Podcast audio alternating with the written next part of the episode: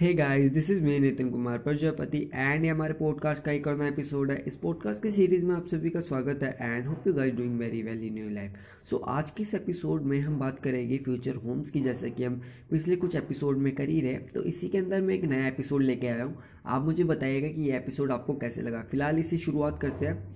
Future Holmes की series में मैं जो आज आपको बताऊँगा, उसे देख के मैं भी शौक हो गया था, क्योंकि मैंने जब इसके बारे में सुना तो मुझे काफ़ी ज़्यादा अमेजिंग लगा। चलिए तो मैं आपको भी बताता हूँ।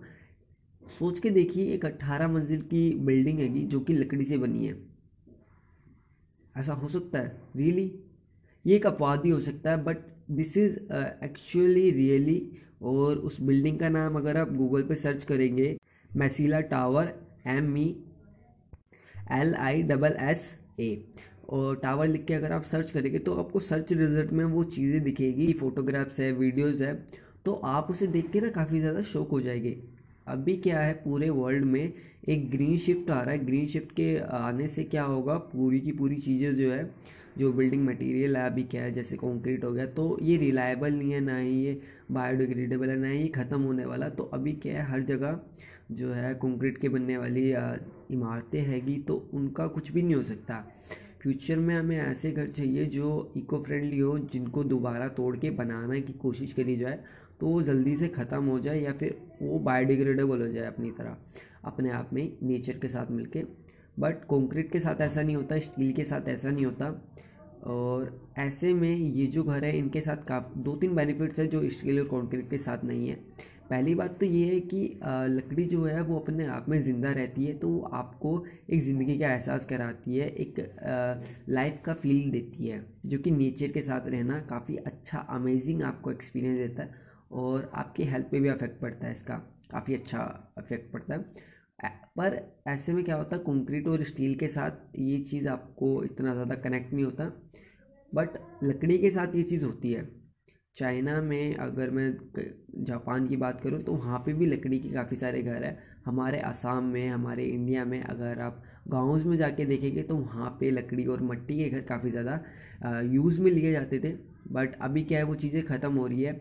हम जहाँ जा रहे हैं, वहाँ से लोग वापस आ रहे हैं। तो इससे बेहतर तो ये होगा ना कि हम जहाँ पे है, हम वहीं पे रुक जाए। ऐसे में लकड़ी के घर बनाना काफ़ी ज़्यादा अमेजिंग है। वो भी अट्ठारह मंजिल की एक इमारत। सुनने में काफ़ी अमेजिंग लगता है बट ऐसी एक टेक्निक को ईजाद करना जो कि मौसम का इस पर कोई फ़र्क ना पड़े बारिश का कोई फ़र्क ना पड़े हवा को कोई फ़र्क ना पड़े और अगर कंक्रीट और स्टील की बात करें अगर आग लगने का डर है तो उससे कंक्रीट और स्टील के बदले लकड़ी जो है वो ज़्यादा किफ़ायती हो। तो ये भी काफ़ी अमेजिंग है आ, उस जो बिल्डिंग की मैं आपकी बा, बात कर रहा हूँ उसमें अगर आग लगी तो स्टील और कंक्रीट से ज़्यादा किफ़ायती है। मतलब उसमें आग लगने का ज़्यादा कम खतरा आएगा, कम खतरा है। ठीक है तो ऐसे में ये चीज़ काफ़ी अच्छी हो जाती है क्योंकि आपको भरोसा होने लगता है इन चीज़ों पे।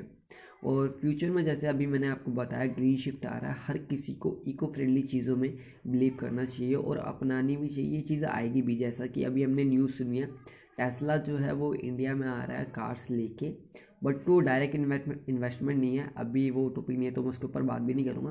फ़िलहाल तो हम इसी पे आते हैं, इसी टॉपिक पे।